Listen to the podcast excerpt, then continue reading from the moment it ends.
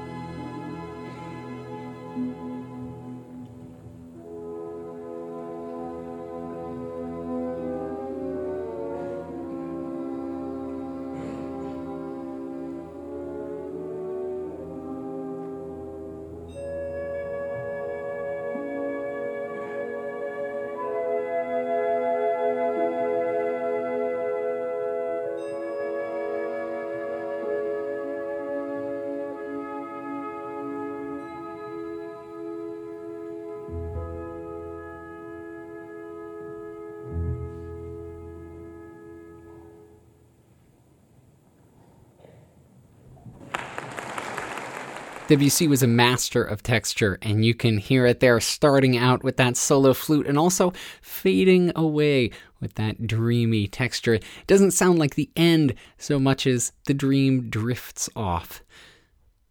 Thanks to the orchestra and soloists for putting that up on imslp.org. And thank you for listening. If you have the chance, please rate and review this podcast wherever it is that you're getting it. I'm Tyler Alderson, and tomorrow for your classical break, we're celebrating another birthday, Moritz Moszkowski, with his first piano concerto. I'll see you then.